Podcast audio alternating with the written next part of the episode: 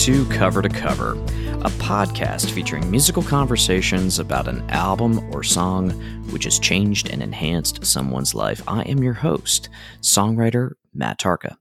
Thanks for joining us today. We humans connect with the presence of music in our own unique way. As an artist, a concert goer, through our headphones, or as something that simply lives in our everyday background.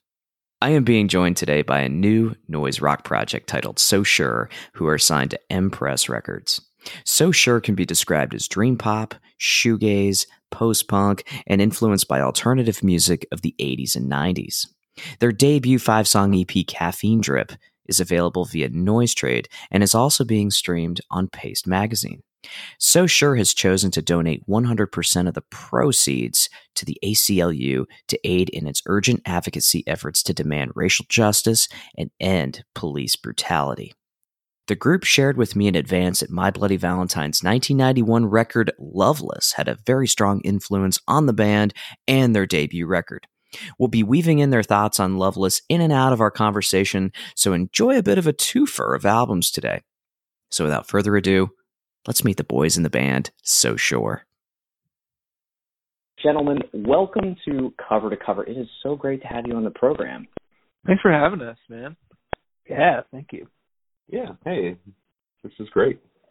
Cool. So, uh, why don't we go around the room, so to speak, and uh, introduce yourselves? You know, tell our audience what instruments you like to play and all that good stuff. And you know, if you feel like sharing your name, that's cool too. sure. Um, I guess I'll start. So I'm Sean Kelly. Uh, I've actually been on the show before. We talked about a Crowded House album, uh, and uh, and uh, this is kind of the the new thing that I'm doing with my brother and a friend. And uh, so yeah, in this particular group, um, I play guitar and bass and synths and kind of what mellotron and whatever else we decide to throw on, um, particularly on on this first project. That's what I'm doing. So. Right on. Yeah. Um, I'm Brendan Kelly. I am Sean's brother. um, I uh, play mostly guitars, but also a little bit of bass and synths. Uh, yeah. Um, so yeah, I'm the only non-family member. Um, I'm uh, Kyle Polk, and um, I met these guys playing some other music together, and um, I played drums for this project and do a little bit of programming. Um, I like loud, noisy guitar stuff, and it just worked out that these guys liked it as well. So there you go. Yeah. Welcome to the show officially, guys. Um, people, yeah, people out there are probably familiar with another project that two out of the three of you guys are in, and that band, of course, is A Fragile Tomorrow. Um, in listening to your album Caffeine Drip, these compositions are quite a bit different from AFT's catalog. Can you share for our listeners the origins of So Sure and, you know, perhaps the impetus behind the songs that make up your new EP? Yeah, so the the whole thing started well I guess the idea was kind of around um in my head and Brendan's head for probably the last like couple of years.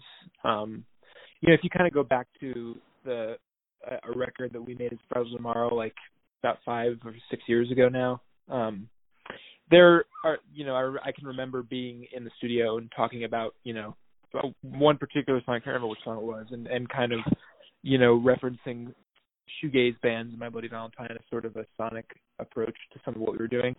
Um, and so it's, it's always been a common thing with us. Um, and I think probably a couple of years ago we sort of talked about oh it'd be fun like one day to to do something like that. Um and then you know uh basically what happened was we had i don't think we had quite started the Fragile Tomorrow record that we're working on now. Um i think we were t- starting to discuss it with the label. And then we um sort of knew we were going to be sort of um dormant for a little bit uh in terms of like shows and stuff and we because I you know um I became a dad uh it'll be a year in July um so we we we wanted to do something but you know not play album shows and do something different to kind of keep things fresh so we decided to do like these shows in Charleston and Savannah um, essentially where we would, uh, you know, it was like a three week kind of residency at two different venues in uh, two venues, one in each city, um, and we we just we played three albums, um, one each week uh, that um, that we loved, and uh, essentially the drummer that we have in AFT wasn't able to to commit to the residency. So Kyle uh, is a friend of ours we've known for a, a long time. Um, I mean, probably. I, I guess like I remember we probably met playing uh, a festival. I think it was at Allendale Green or something in, in Allendale, South Carolina. Probably like ten years ago now or something. I, I think that's pretty pretty much how long we've we've known you in a in the in that sense of the word. But we've been friends for several years, um, playing with a friend of ours, and uh, and then when our drummer couldn't do the residency, we kind of like called Kyle and, and asked if he'd do it, and and uh, I was like really really delighted that you said yes because um, it's like it was like the most daunting like like I, I would I would have completely like understood if you said absolutely not I'm not doing this like learning uh three like you know how many however many songs we ended up learning in the three albums one by the way being so I have I have a different version of that story. so the guys were like, as a Fragile Tomorrow, doing all these records, and they were like, "Hey, if anyone wants to join in on a song, let me know."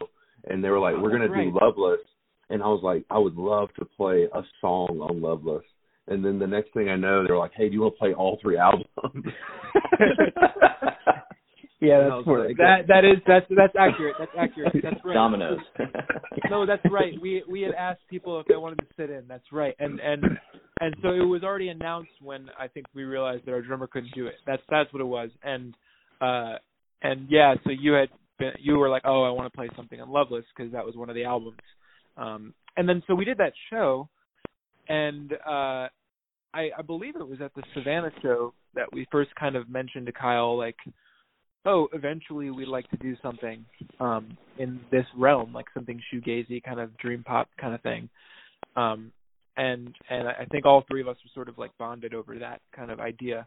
Um and I don't think it was like one of those things where we said, you know, oh, let's do this next year, or let's talk about this in a few months or something. I think it was this was by the way, uh at the end of last year. Um I think it was just sort of like we'll do it one day or whatever. And then Brendan, I, I want to say it was like what March or something, February or March, when we sort of like yeah. and I had written a bunch of stuff. Um, by the way, we're all in three different cities, so it was like, you know, Brendan and I would just throw ideas around. We we have like a, a big folder of just like little parts and riffs and stuff like that for the specific project whenever it were to have started. Um, and I think yeah, wasn't it March or whatever that that when when um when the quarantining and stuff and the lockdown began, um, I, I think we were working on the AFT record that we were still working on, and then it, that kind of stopped because we had, um, you know, half the band in. Uh, everyone was in different cities. We had half the band who didn't have recording equipment at their houses, so we had no way of like getting them to Savannah to do anything, um, or you know going to where they were. Um, so I don't know. I think we had a conversation that just said like we were just like let's just see if we can make something of these ideas. Um, and then I, I want to say we wrote maybe wrote a couple of rough things first, and then kind of looped Kyle in, um, and kind of asked if he wanted to be part of it. And then it just sort of went from there. We just kind of worked it out, wrote stuff and demoed, and then um, kind of built everything completely from our houses. Um and it's completely like completely remote. Like we didn't we didn't meet up anywhere to do anything. Bren's in new york um kyle's in charleston and i'm in savannah. So uh it was very it was a completely remote thing. Um and uh and yeah but it was it just came from it, it it's several years i think in the making but really like you know eight or nine months or ten months or whatever um of i think probably having it in the back of our mind that we we wanted to do it. And then once the songs kind of came together, I think we realized that like we were kind of onto something. And Loveless was really the thing that sort of like set it off, like playing that record um, and learning all those songs. Because I would say, I don't know if you guys would agree, I would say that that, that particular record um, was probably my favorite out of I mean I, I loved playing London Calling. We did London Calling, and then we did uh, uh Remain in Light, Talking Heads record. Mm-hmm. Um, those were all really fun in their own ways. London Calling was a, was insane because it's like 19 songs. Um, but Loveless was just there was just something about it. I loved getting to like you know there's so many open tunings and stuff, and I love getting to like really like research that stuff and try to figure out exactly what Kevin Shields was doing and how to best how best to replicate it and stuff. Um, I don't know. Do you, I mean, I would say it was my favorite of the three albums. There was something yeah, about the experience. Absolutely. It was like really unique. Yeah, I feel like whenever we were doing those songs, um, you know, the the the Talking Heads record felt like a, like we were covering the record. Um, for sure, the Clash was like covering like, and then when we we did Loveless, um, I mean that record is that record. Everybody knows it's like incredible, but there was something about it that just like I don't know how to explain it. It just we like were able to like take on something different and perform it in a way that I don't know. I guess it's probably why this band exists.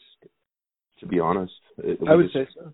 We yeah. felt something and and did something with it. I think that was I don't know, just like really felt true to us. So it was it was definitely my favorite. We are talking remotely to So Sure right now, and cover to cover with Matt Tarka. So Sure is a brand new shoegaze band that is, uh, you could say tri-state, but not necessarily tri-state, you know, from an East Coast point of view. right. One, one, one is in Savannah, one is in Montgomery, New York, the other is in Charleston. Um, guys, I want to ask you just, you know, not not a very serious question, but you know, being located in three different towns, do you guys have any quirky superstitions that have kind of come about during your recording process remotely? Are there any uh I don't know, foods or beverages that you like to enjoy inside and outside uh, breaks from the studio? What uh, do you have any superstitions? Um, in terms of recording, I, I don't know. Um, I mean, these days, like a lot, a lot of my stuff was sort of done like, um, you know, after like we put our daughter to bed, um, and usually I stay up and, and work or whatever. So like, a lot of my stuff was done at probably around midnight or twelve thirty uh in our, in our computer room um which actually is probably partly why there's a couple of songs like you know besides the the way I wanted to sing the songs you could probably hear like that I'm sort of whispering a lot of the vocals because I really kind of was um but so I don't know I mean uh I drink a lot of coffee and that actually uh is part of the part of the the lyricism within the title track um I drink a lot of coffee at night, so pro- maybe that. Maybe I, I I just drink a lot of coffee um at nighttime for some reason. Um I don't know about you guys, but that's that would be the only thing that I can think of.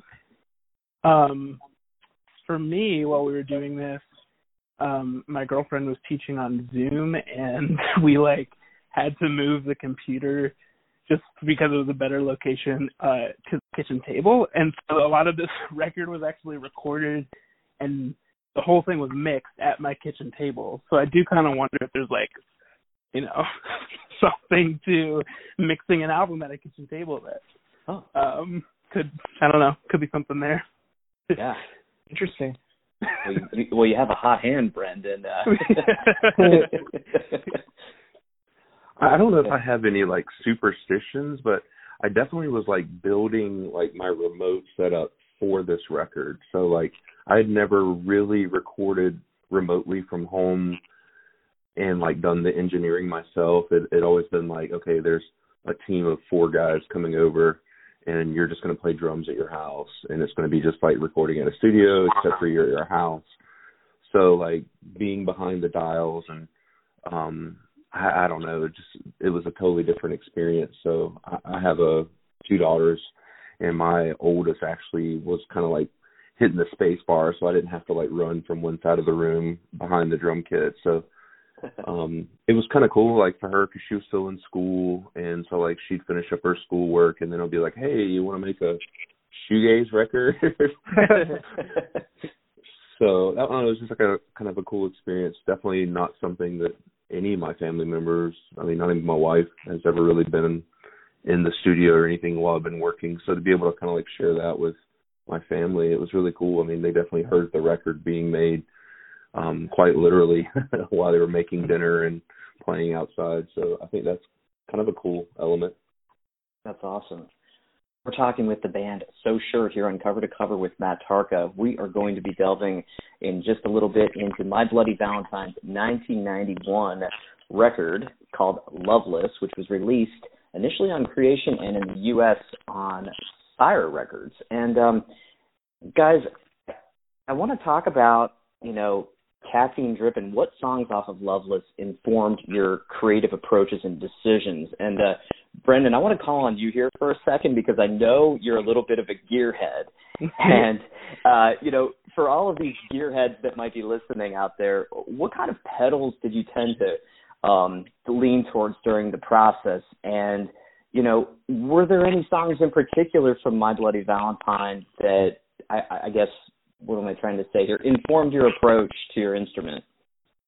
Yeah, absolutely. Um, I mean, like when we when we had learned Loveless um, for those shows, like the biggest thing for me, like the parts aren't necessarily too hard to play, but like trying to recreate those sounds was such like a thing to take on. Um and like so I really had to do a lot of research. Um and yeah, there's a lot of like, you know, reverse reverb into fuzzes and heavy compression. Um and yeah, I don't know. Kevin Shields just has such an like a unique uh take on effects and I mean really like revolutionized kind of guitar effects to the point where I mean there are like thousands of people to this day who are still like trying to figure out how he did all these things. Um so yeah, I mean like so that was definitely hugely influential and then when we started um writing this stuff I just started like I think all that stuff was baked into my mind and like it was sort of I was I was trying to actively avoid just copying the sounds from Loveless. Um but um yeah, I mean songs like Come in Alone and Only Shallow, like yeah. Uh the fuzz sounds on those were I think particularly on like our song Further Down. Um in the choruses and banging the drums so slowly. Um there's a lot of that in there. Um yeah. Well, let's talk about Only Shallow here. Um yeah. When I first when I first heard this tune, guys, it sounded like an angry rowboat, you know, and then you know, compounding that with like those really cool like shimmering vocals that you know that we know from My Bloody Valentine with some of their punchy snare cracks, you know, that are filling up really nice spaces in the background. Um, what what do you like about Only Shallow as a group? Um, you know, it's that's like the maybe the um the flagship like shoegazing song um, in my opinion, it's it's it certainly is. It's, def- or it's definitely in a very small group of of songs that you'd probably point towards um, if you were like trying to point to like what this quote unquote genre is. Um, you know, and I would say like for us, the whole idea with this project is not to necessarily like you know carbon copy any of this stuff, but it's like you know it's to sort of take these influences that are are all there and sort of like find our own stamp and that sort of thing. Um which you know, which is why I think I think that comes across on the EP. But like this song would have been one of the ones that um would have definitely been like a like a blueprint, like a you know, like sort of this like the template. Um or at least at least for me, like I there's certain elements um of it that sort of scream like, you know, if you're gonna go anywhere, in the shoegaze realm. This this you know use this as, as sort of a compass. Um, because the other thing is that shoegaze can can encompass all these different things. It's not always you know hazy and and overwhelming and fuzzy. Um, but this is if you're going to go on that side of it, this is probably like a really good example of, of one of those songs. And um, the big thing for for me personally on this song that like is is so like excuse me astounding is like uh is just sort of it's so pummeling the way that it kind of enters with just that that little snare fill that that intros the song and then it's just it's just kind of like a one two punch and the and the crazy thing about MBV is that it's not like you know it's this like constantly heavy like it, there's no screaming and it's like it's it's like a heavy heavy like intense music kind of experience Mm-hmm. but it's not like it like is is like a completely in your face kind of song it's like the guitars are but the vocals are very understated and i think that's like a very um you know like that's a very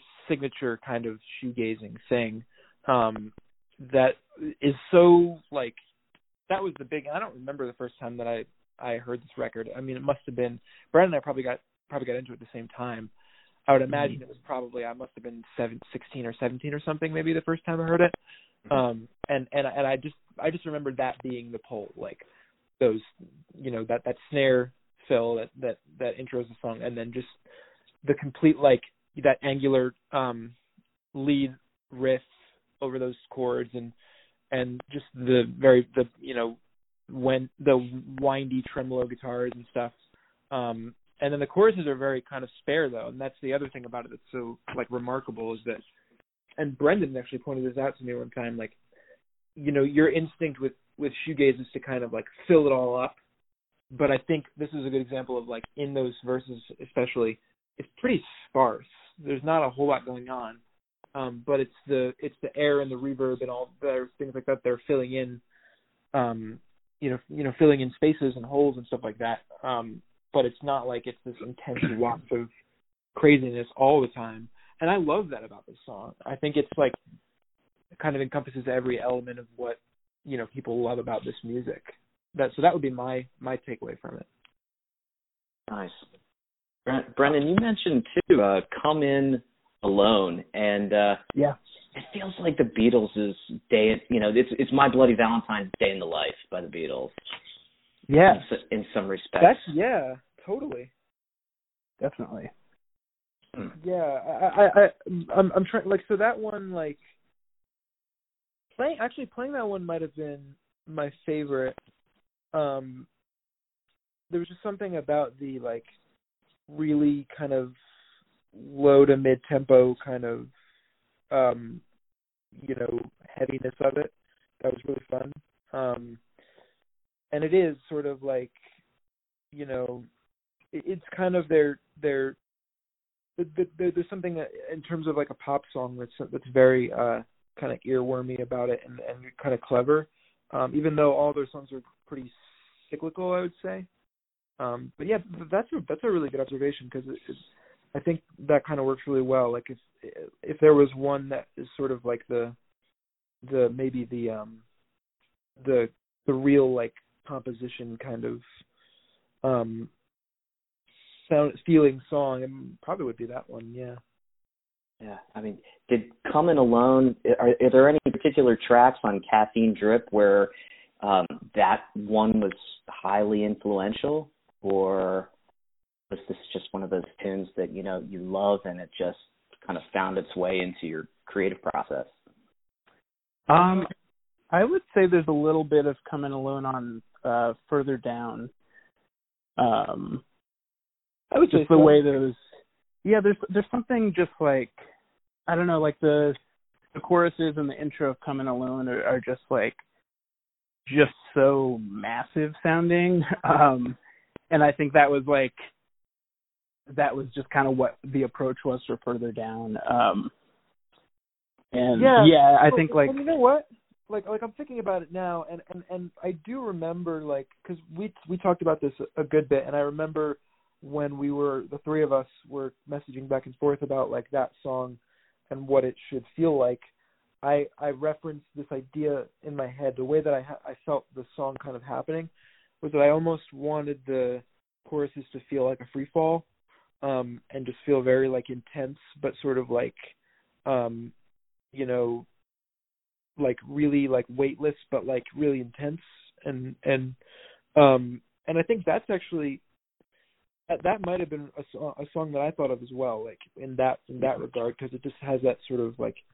um that vibe to it and and I, I have to say like on our song further down Kyle did like an incredible job um it really like encompassing that vibe because that was like something that was like for me personally like I didn't know how it was going to get there, but that was what I what I felt from that song. It just needed to have a certain um in like like intensity and and rush to it. Um just the way that it felt and I think like I think that you know what Kyle worked out on drums just sort of like made that all happen in those choruses. Yeah. Yeah, I definitely was pulling from a lot of Loveless when we were doing these track with the tracking for the drums. The thing about like we were talking about only shallow earlier, you know, for me, only shallow is kind of like a trailer for Loveless. Like you're you're getting Yeah. a great feel of like, okay, this is going to be a really heavy, intense record. This is going to be a really emotional record. There's going to be, you know, some somber moments. Like it's just kind of like everything's there, and um trying to create like that three dimensionality in Yeah. such a short amount of time is is just you know applaudable for sure. So um I don't know when I was approaching a lot of these tracks, one of the things I noticed is a lot of the songs, especially on Loveless, they have almost like a little bit of a a bouncier feel than you would think, almost like swung at times. So the drums are kind of playful, um, like with the tambourine parts, they almost sound like like drum loops at times, and then the choruses will like straighten out just a smidge, and then feel really driving. And that was kind of a, a little bit of my take on further down, kind of based on some of those text messages, just kind of having that floppy feel of where it kind of bounces a little bit, and then just playing it a little bit straighter and more forcefully on the choruses and that's definitely a, a My Bloody Valentine trick, if there is one. Yeah, Kyle, when you were in the studio, is there a certain technique that you use to to dampen your drums a certain way, depending on the vibe of a song? Um, I just would love to know your recording process, whether you're in a studio, a home studio. What, what did that um what did that experience look like for you? Um, I don't know. I, I try not to get like too artsy fartsy about it, but um, it's kind of like if you're trying to make a painting or something. You know, you have your traditional tools to do it, but it comes to a point of like, how does it sound through the monitors? And regardless of if the drum's wide opening and there's no like dampening at all on it, or if you've got like you know a stuffed animal taped to the bottom of it, you know, whatever it takes Yeah, yeah. to get what sound you want to hear. Um, so I don't know. I, in studios before, um, I've recorded records, you know, with a Rocko's Modern Life T-shirt on the snare drum, and everyone's been like, "This is weird, but it sounds great," you know. Yeah. Um, I don't really recall using a lot of um, dampening on on the caffeine drip EP, but we definitely um, kind of experimented with some different tunings, just because like the first couple songs were slower and we wanted the drums to fill up more space, so they're a little looser and um, pillowy. I think is a word that Brendan kept saying, like, "Ooh, I like this pillowy sound of the kick drum." And then like on a song like Cookstown, like it's a little quicker, so we kind of uh, tightened some of those things up. And I don't know, it, it sounds kind of silly as I say it out loud, but th- that that's the Yeah. approach that we took. Yeah. So I have something to add, and and I feel like if I'm listening to a podcast about My Bloody Valentine, I really want to talk about sometimes, and I really, oh yeah. if nothing else, I just want to like talk about that song for just a few minutes. Brendan, tell me about sometimes. okay. Um. Oh God, where to start? Um. Well, that was one I remember when we played it. Um, you know, we had we had debated like how we were going to do it, um, because it's like the only acoustic guitar on the on that record, I think. Um, One of them.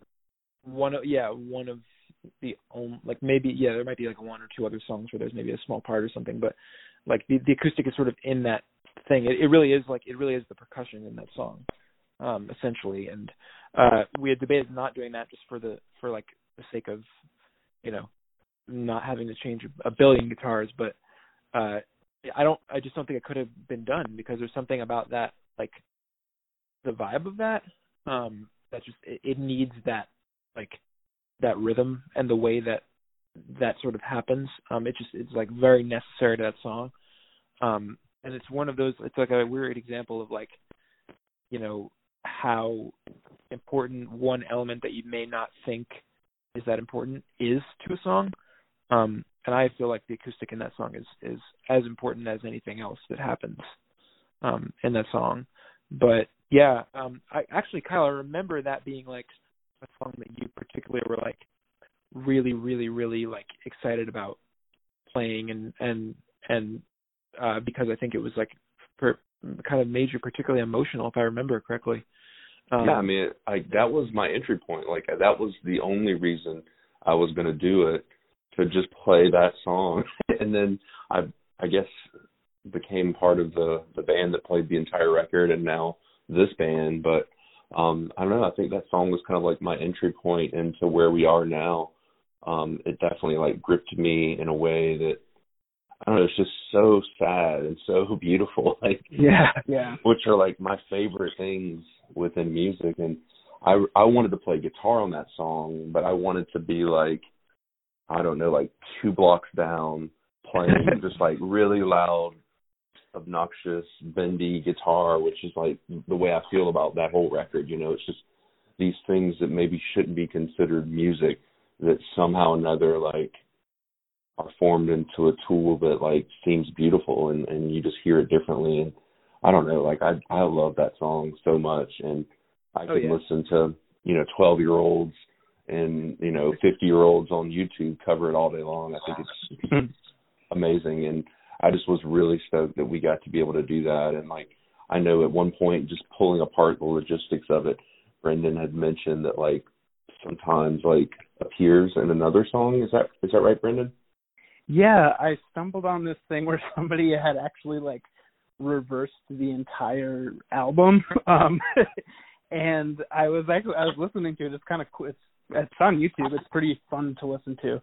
And I discovered that the reverse guitar in the outro of Only Shallow is actually the main fuzz guitar from sometimes pitched up and reversed.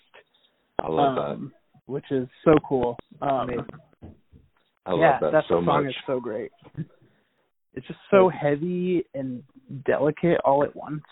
Yeah, Um, that's like yeah, that's a good example of that kind of yeah, like that very like in, in really intensely heavy but like very understated sort of thing. Delicate's a good word to describe it. Yeah, I love that song. That was a, a fun one to play.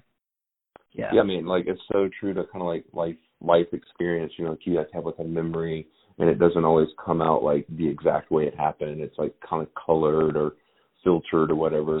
And to like to play only shallow and it be so heavy and like be covered in sweat or whatever, and then to play like basically sometimes in reverse. It's just like kind of like a foreshadowing of something to come. I don't know. I just get like I get super artsy fartsy about that kind of stuff, and man, that that was just like a really really cool thing to be a part of. Yeah, it was a beautiful beautiful moment in, on that record and, and definitely like a, a a cool like beautiful moment in, in the show for sure. Let's switch gears a little bit here and uh, talk about Cookstown Mary. Is this uh is this potentially autobiographical, Cookstown Mary, or is this uh, a name So- to protect the innocent? It, well, so it's uh it's written about Typhoid Mary, um, Oh yeah. who uh you know obviously that was coming up a lot in the in on you know historical news stories and stuff like that, kind of referencing you know the pandemic.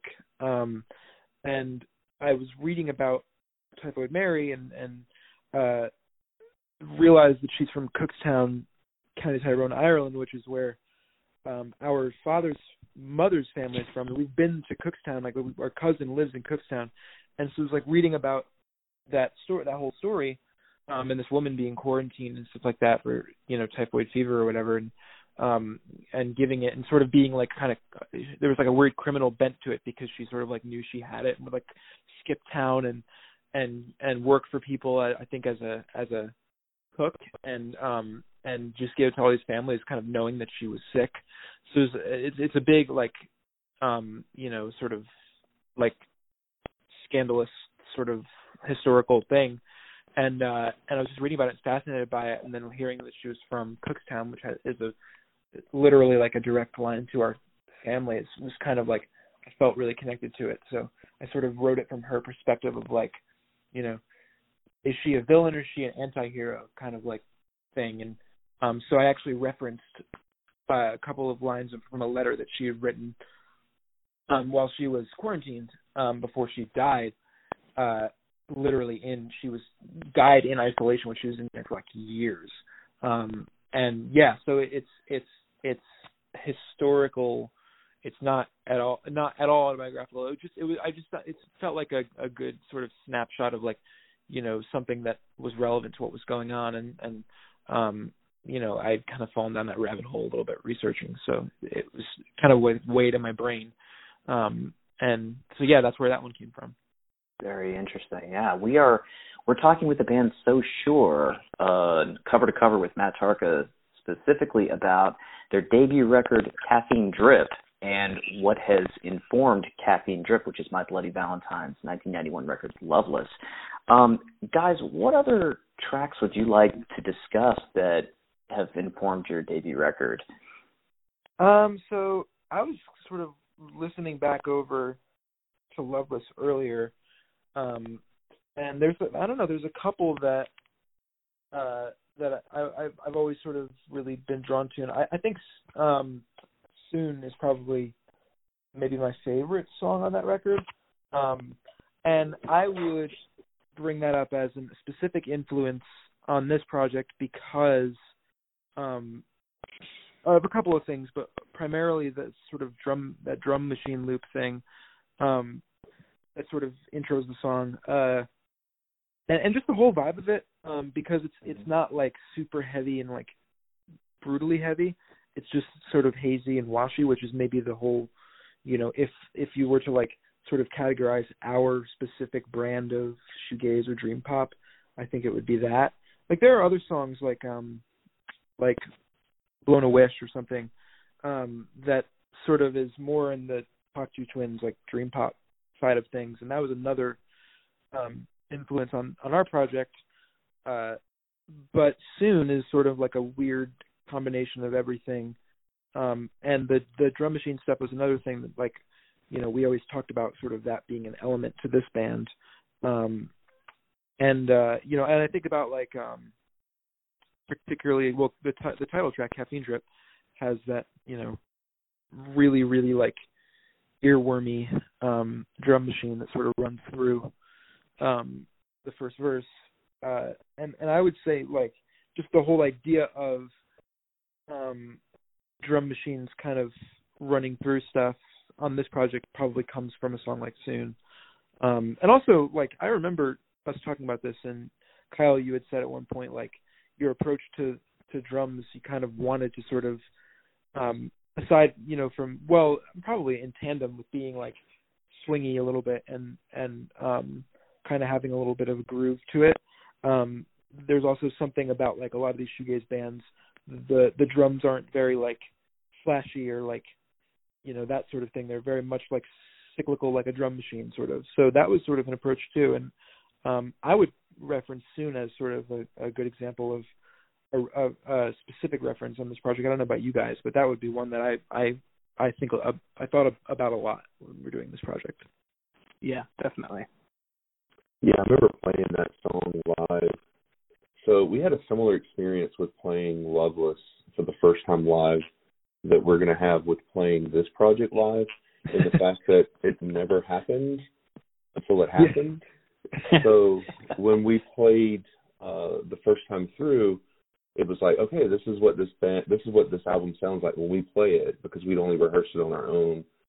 And and soon was like, okay, we finished this record, we've got all this behind us and there was just a certain um I don't know, just like being part of something that was like really great, like kind of like I don't know, like I guess what people feel when they sing a church song, it's like, okay, this is a hymn, it's been there forever. I feel like I'm part of something established.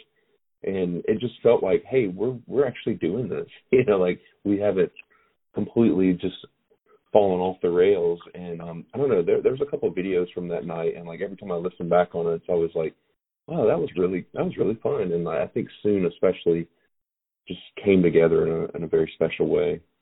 We are talking with the band So Sure here on Cover to Cover with Matt Tarka, all about My Bloody Valentines, Loveless, and So Sure's debut EP, which you should pick up on Noise Trade.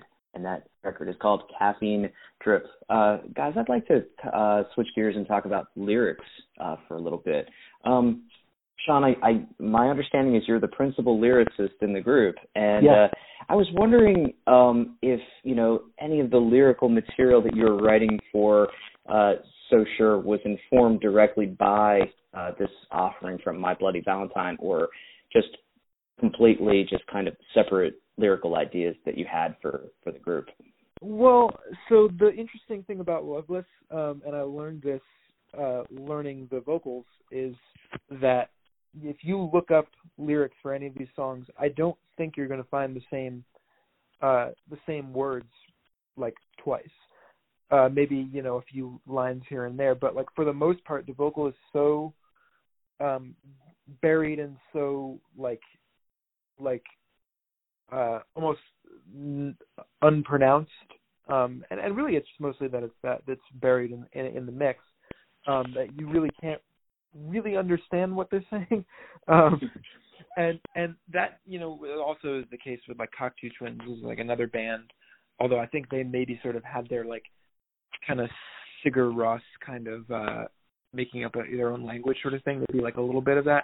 But yeah, um yeah. but Loveless is very much like a you know there are words to it, um, but I don't know that they're the primary uh, draw. I, I think the vocals are sort of just like a like you know sort of like it's all about kind of how the melody is weaving in with the music, and I think the lyrics are just the vehicle to getting the melody there. Um, and so like on on the EP, I definitely wanted because I like to write about things. I don't, you know, I I don't really write so vaguely that I think I'm, you know, I'm not I'm not like just throwing out a bunch of stuff and and kind of improvising. Um, not that like they did on Loveless because they they didn't, I don't think, but um, you know, I, some of the lyrics on on, on Loveless, I think, would, are, it might be fair to say are a little nonsensical or maybe just abstract enough to be sort of like just kind of abstract poetry kind of stuff. Um, so I wanted there to be an element of that, but also I, I wanted to write about things. I, I write a lot about politics, um, and this whole EP is like very political in some sense or another. Um, but I did want there to be an element of, you know, the vocals being a bit more understated and not being the main event, like, or the vo, you know, the lyrics not being the main event, um, and also the vocal because, you know, Bren and I have been in a band for 16 years now that where the vocals are sort of the thing um, and Kyle was also in a, in a band as well for years, where the vocal was sort of the central thing. Um, and so, you know, I, stepping away from that was sort of like a big desire for me um, because I, I just wanted to like sing, in, you know, within the song. Um, and so, like, Loveless was definitely the primary influence in that regard. Um, lyrically, I was I was sort of trying to like, you know, figure out how to weave my own sort of melodic sensibilities into the to this particular style of music that we're trying to create. Um, so, you know, lyrically, it really was at, at the end of the day, which it always kind of is. It's more about you know what what sings well and what sounds good, um, as opposed to like you know making every single line, um, you know, like connect to each other and feel like a story. A lot of the stuff that I write is is kind of like thoughts about something. It's not like there's not a beginning, middle, end kind of thing or anything like that. Um, so, you know, I think that was separate, but the idea of the lyrics being kind of taking a back seat and the vocal taking a back seat definitely came from Loveless. Also came from, you know, bands like Slowdive and Ride and stuff like that. Um, you know, less so Swervedriver. I think their vocals are a little more out front.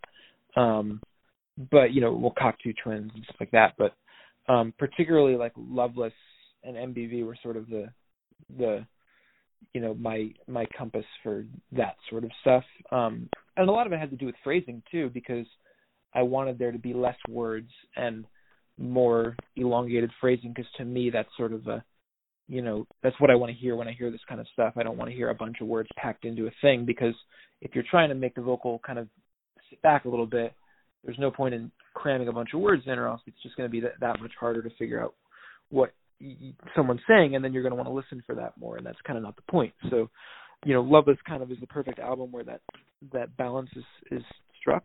Um, and so that you know it was a huge influence um, lyrically in the sense that I know what I wanted to do, not particularly subject matter wise, but um, just knowing what I wanted to accomplish with lyrics and melody in a project like this. Um, it was probably the biggest influence in that in that way. You mentioned the phrase elongated phrasing, and I wanted to kind of extrapolate on that a little bit because when I think of something that's elongated, I think of something that also drips. And the name of your EP is Caffeine Drip. W- was that a was that a conscious um, decision? Were you thinking about the way that you were phrasing um, very, various lyrics within the constructs of your songs, or did you decide to kind of take that term caffeine drip, you know, as a title track, also title it as the EP, and it was kind of, you know, uh, uh, significant based on, you know, some of the lyrical content and the needing to constantly be aware and engaged. Yeah, I, I mean, I think it's kind of both. Um, so it definitely that song particularly was was came from conversations that I had with Brendan when we were sort of demoing in the early stages of that song because that song musically is entirely Brendan. Um, he wrote everything. Um, he played most of the guitars and and the bass, um, and sent it to me, and I and, and and arranged it, and I wrote just lyrics on top of it.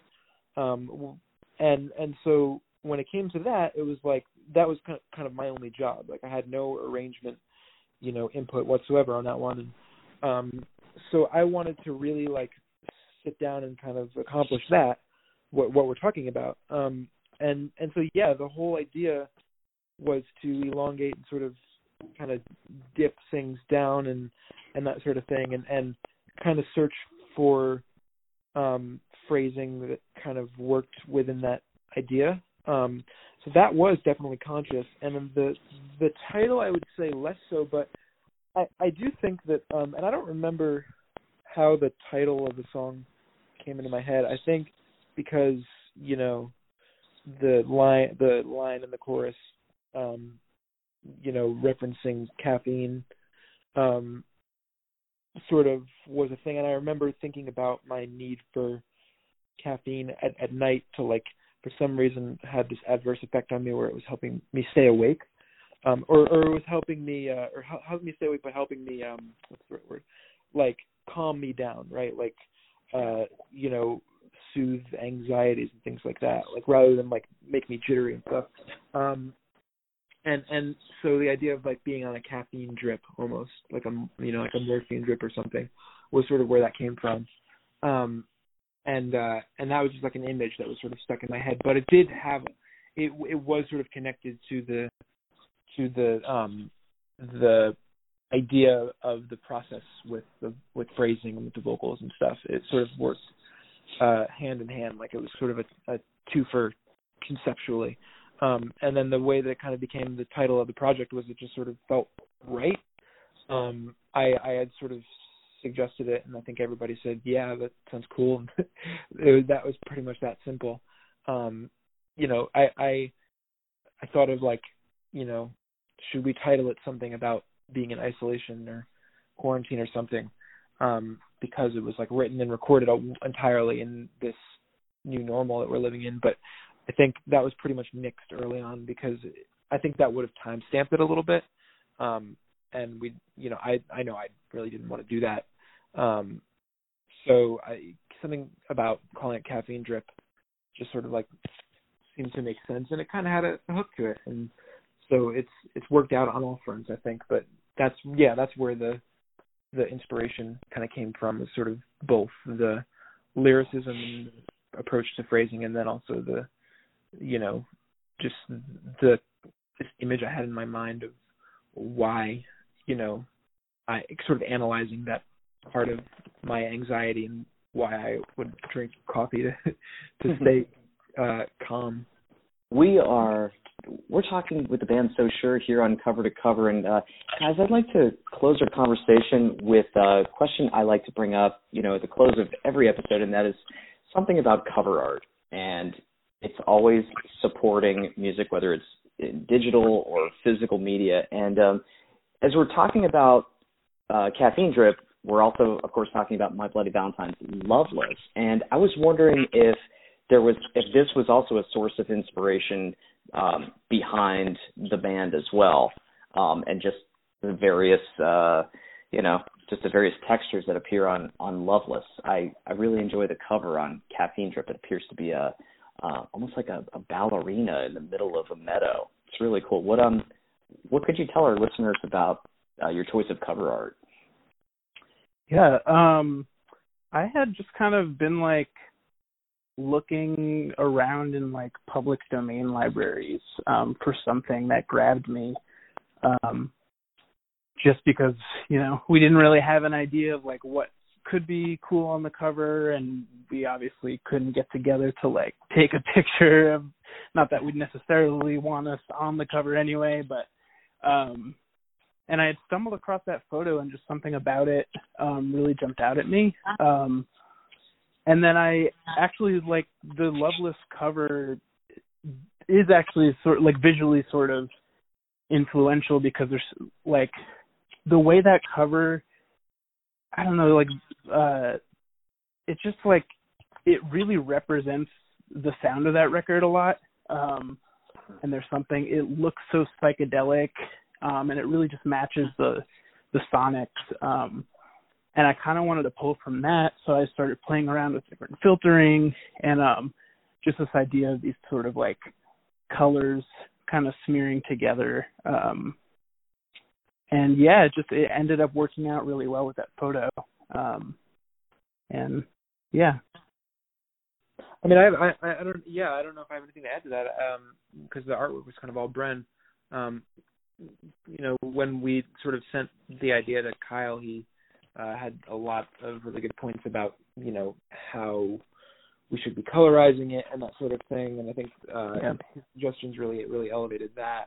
Um, yep to me it just sort of felt right like you know that is and that's always been a thing for me like i want the cover art to like um feel like it it it kind of encompasses what you're hearing sonically and i think you and i talked about that matt um with with the crowded house record that we talked about like that being one of the, the elements that sort of always has intrigued me with their records um, yeah. and and loveless would be definitely the, the like the same thing um it just sort of feels like it works like you know you you're get the, even just you know just the color of that record just mm-hmm. feels like the color of the music sonically from from a sonic standpoint um so yeah that was definitely the whole goal and that's all i mean you know from day one with this project like the whole idea was to sort of like you know every element to kind of be in enough control of it to where you know we could really dictate you know how it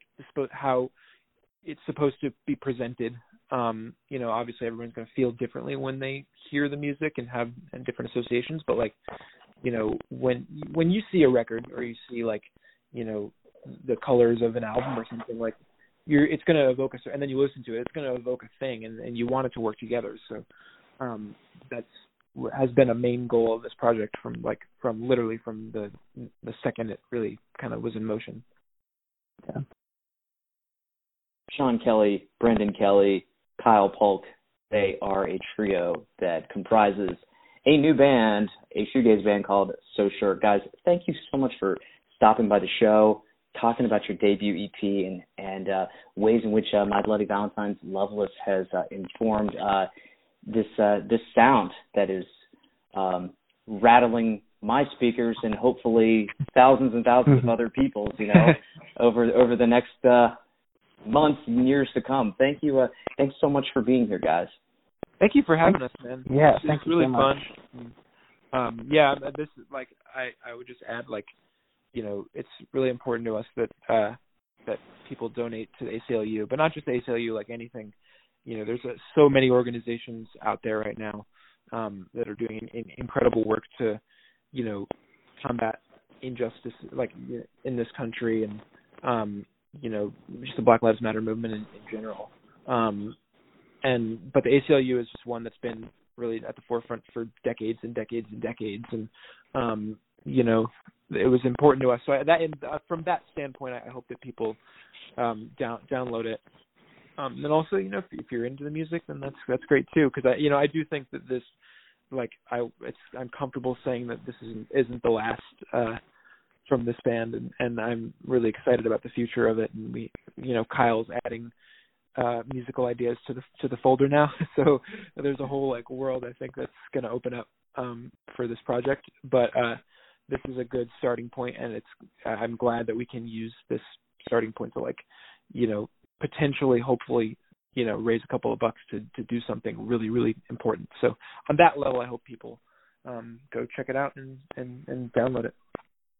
Awesome. The name of the EP is called Caffeine Drip. Thank you so very much guys. Really appreciate it and uh look forward to catching up with you down the road. Yeah man. Thanks so much. Yeah thank you. Thank you all right. My special thanks to So Sure for taking some time to stop by today. For all of you listeners out there, thank you very much. And please remember to hit that subscribe button on that device in which you listen to your favorite podcasts, whether it's Google Play, Stitcher, Apple, or wherever you get your podcasts take a moment to tell your friends and your family about our show. Let us know how much you like the show by giving us a good rating. That'll certainly help us appear higher in search results. And uh, feel free to drop us a line at hello at cover to. Intro and outro music of our podcast is produced by Jarrett Nicolay at Mixtape Studios in Northern Virginia. We hope you discovered some new music, perhaps rekindled your love for an old forgotten song, and shared a good moment with us as we continue to sonically explore a world from cover to cover.